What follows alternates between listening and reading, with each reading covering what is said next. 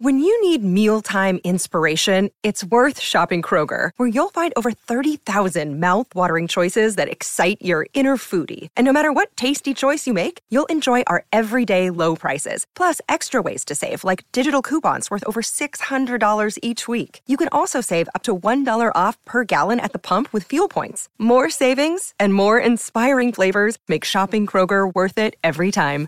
Kroger, fresh for everyone. Fuel restrictions apply.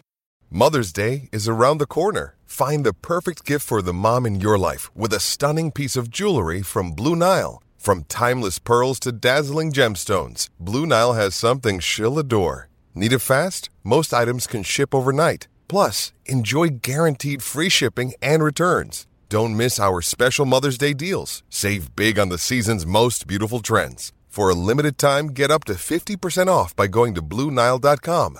That's BlueNile.com. Welcome to the Wolverine Confidential Podcast. I am Andrew Kahn. I'm Ryan Zook. And I'm Aaron McMann. The Michigan football team will try to bounce back from its first loss of the season when it hosts Indiana this Saturday. We'll discuss what we've learned about the Wolverines this week, what to watch for against the Hoosiers, and some hoops talk on this episode of Wolverine Confidential. All right, guys, recording here on Thursday morning. Several days have passed since Michigan lost to Michigan State. Both of you, you know, what is what is your take on, on how on how the team has has handled that loss? Well, they, they say they're past it, and I tend to believe them because they have really no other choice at this point. They can't afford another loss, as we've kind of written all week. You know, if they want to achieve some of these goals. I mean, they are number seven in the, the college football playoff rankings, the first poll that came out this year. And really, I always have to remind folks about this when they want to complain about the AP poll or the coaches poll. The college football playoff rankings are the only ones that really matter in terms of the, you know determining the top four in the playoff. And that's a so shame. Michigan's, it's just reality. You know, back in the day, obviously the AP poll had a big factor in determining that stuff. Not so much anymore. You know, Michigan seven. So there's there's still a pathway for them to get there, but they can't afford another loss. So and they realize that. You know, they said it Saturday after the loss to Michigan State They've got to run the table. And to do that, you've got to put the last game behind you. So I, I, think they've done a decent job of that. They've said they've done that. The players were back this week looking at tape at Indiana, and and they, you know, we talked to several of them, and they said they, you know, by the end of the day Sunday, they kind of forgotten about it. So I, you know, it's the approach you want. It's the approach they should be taking. You know, it's hard to gauge at this point how they rebound because we haven't they haven't had the opportunity to do so yet. So we'll see how they come out Saturday. But you know, as I've wrote my prediction, I think it's up on mlive.com right now. I suspect you're going to see a very motivated Michigan team on Saturday. Yeah, I mean, we've heard all year that this team say that they're they're a different group, that they have a different vibe around them this season, and now we're going to find out. I don't even know if we're going to find out much on, on, Saturday. Like even if they do whoop Indiana, it's I mean, it's like all right, what what do they really prove? And I think the test coming after that will will show a lot more. But you got to win the games on your schedule, and Indiana's the next game. So we'll, we'll see.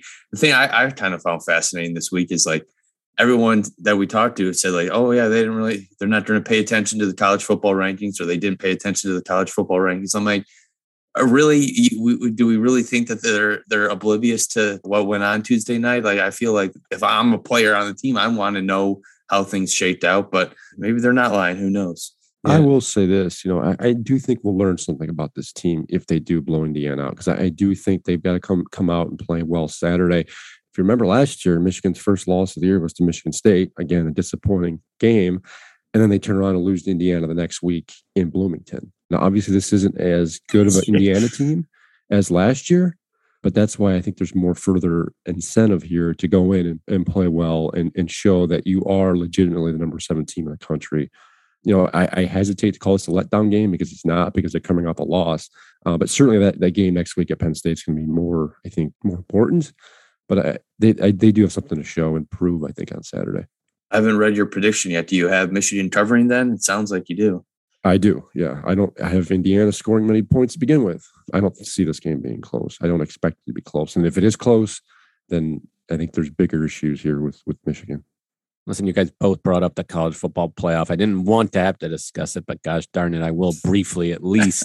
the reason I didn't want to is because it's kind of meaningless in one way, in that obviously games are going to be played, still a lot of them, which will eventually determine. So the first week, it's really just it, it's TV programming and it's a way to have a discussion. But it is somewhat meaningful in that teams aren't just going to magically, you know, move ahead of others if they if they both keep winning. And Alabama at two, a joke. Oregon at four, a much bigger joke. Cincinnati at six, possibly even a bigger joke. Oklahoma at eight. I mean, you just go down the line. It's I don't understand why what this committee is doing, but it's nothing new. I'm not surprised. I'm not surprised. I'm fired up, but I'm not surprised. So I, I kind of disagree with your take that the, the first week of the poll is meaningless. I think there's a, a baseline has been set for these teams. Right. And I think anyone outside of the top 12, you can maybe argue the top 10 probably has no shot of, of getting into the top four at this point. So in that regard, I think the teams know where they stand. They know where they what they have to do and how, how many spots they have to make up. Now, I, I agree with some of the, the placement. I, you know, I, I, thought Oregon was a little bit high. Cincinnati probably should have been uh, a little bit higher. You can nitpick the rankings, uh, you know, every day, all week, every year. It seems like we do this all the time, and I don't think anyone's going to be happy anyway. But you know, it is what it is. You know, those are the folks that make the decisions, unfortunately. And until it expands, and I'm not so sure expansion is necessarily going to help them help the situation either for a Cincinnati or a Group of Five team, which we're working with at this point. I, I am cur- kind of curious now what what Andrew's top four would be.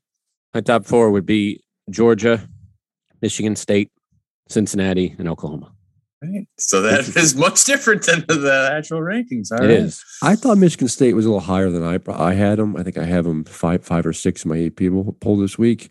It's clear that the the selection committee has valued Michigan State's win over Michigan because you know you have Michigan a one loss team at, at seven you know, four spots behind Michigan State. So they they and not only that, but they have two Big Ten West teams ranked, Minnesota and mm-hmm. Wisconsin. Mm-hmm. Maybe Wisconsin might be in the AP poll, but I know Minnesota was not in the AP poll this week. So yeah, it's clear.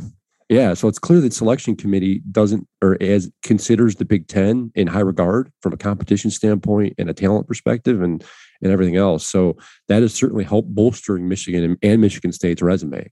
So if they both, you know, went out and I was thinking about this the other day, and it's probably a topic for future weeks, but was, you know, say both teams went out, you know, obviously Michigan State would get in because they're in the top three at this point, but perhaps is there room for Michigan? They're at four.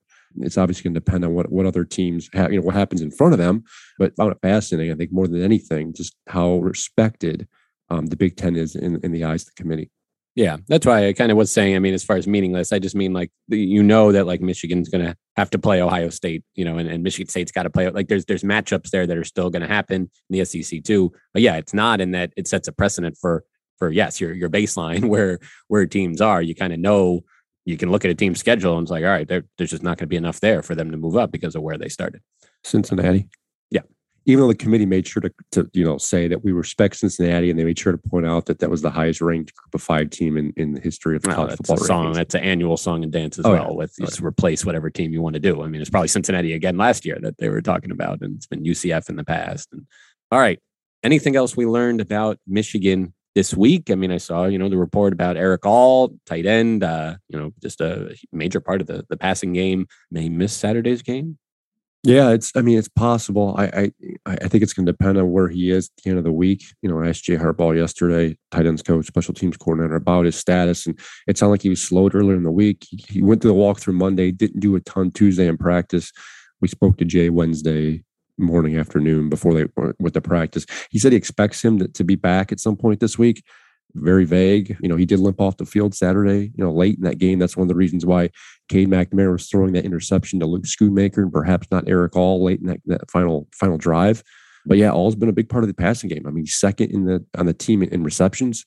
I think he's second in receiving yards. He's been obviously tight ends have been a huge part of this passing game, as was the case on Saturday. So losing him certainly would not help. I don't think it's it's a deal breaker if he does not play. I mean, Michigan's obviously got other weapons. I think they're just a more talented team, you know, against Indiana. But certainly something to uh, to monitor, you know, heading into heading into Saturday. For me, if I'm a coach, I, I'm always I know you got to take games one game at a time, but for me, it's like if the guy's even even not even close to 100 percent like i would always err on the side of caution just to get him ready for for the bigger games. But yeah like like aaron said i was telling him yesterday i'm like i think eric all might be the biggest surprise on on the team so far this year. I mean obviously that he's been talked about a lot in his first three years at, at, Michigan, but was never really able to put it together. But I don't think he has any drops this year. He's running good routes. He's blocking well. I mean, and I definitely did not foresee him being such a focal point of this offense this season, but he, he's been really impressive. And yeah, hopefully it's not anything too serious and he's able to get back on the on the field soon. But a big a big part of this Michigan's offense for sure. He's certainly a finalist for most improved player. You know, I'd probably put David Ojabo up there too, but mm-hmm. all, at least from the offensive standpoint, has been fantastic. And it's tough to say because I can remember a year, two years ago, the coach was raving about Erick All and his potential and his ceiling and everything else. And he just he didn't have it last year. He struggled catching the ball. He was inconsistent. You know, he was a year younger too.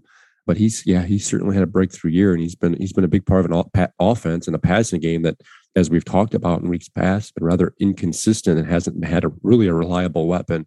He was certainly that reliable weapon Saturday against the Spartans you know, as you guys mentioned, there's there's some depth at that position. You know, guys that have played Luke Schoonmaker, Joel Honigford, and you've got Carter Selzer, aka the sheriff, as well. So you got plenty.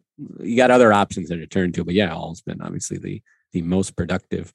Yeah. Okay. So so let's talk Indiana a little bit. This team this team was ranked in the preseason number 17 ahead of every Big Ten team except Ohio State and Wisconsin, and yet here we are going into this November 6th Saturday They've yet to win a Big Ten game, 0 and 5, 2 and 6 overall, uh, with those wins against Idaho and Western Kentucky. Now, the schedule has been tough, but you know the fact remains that Indiana has to run the table here just to get to 500 and be bowl eligible.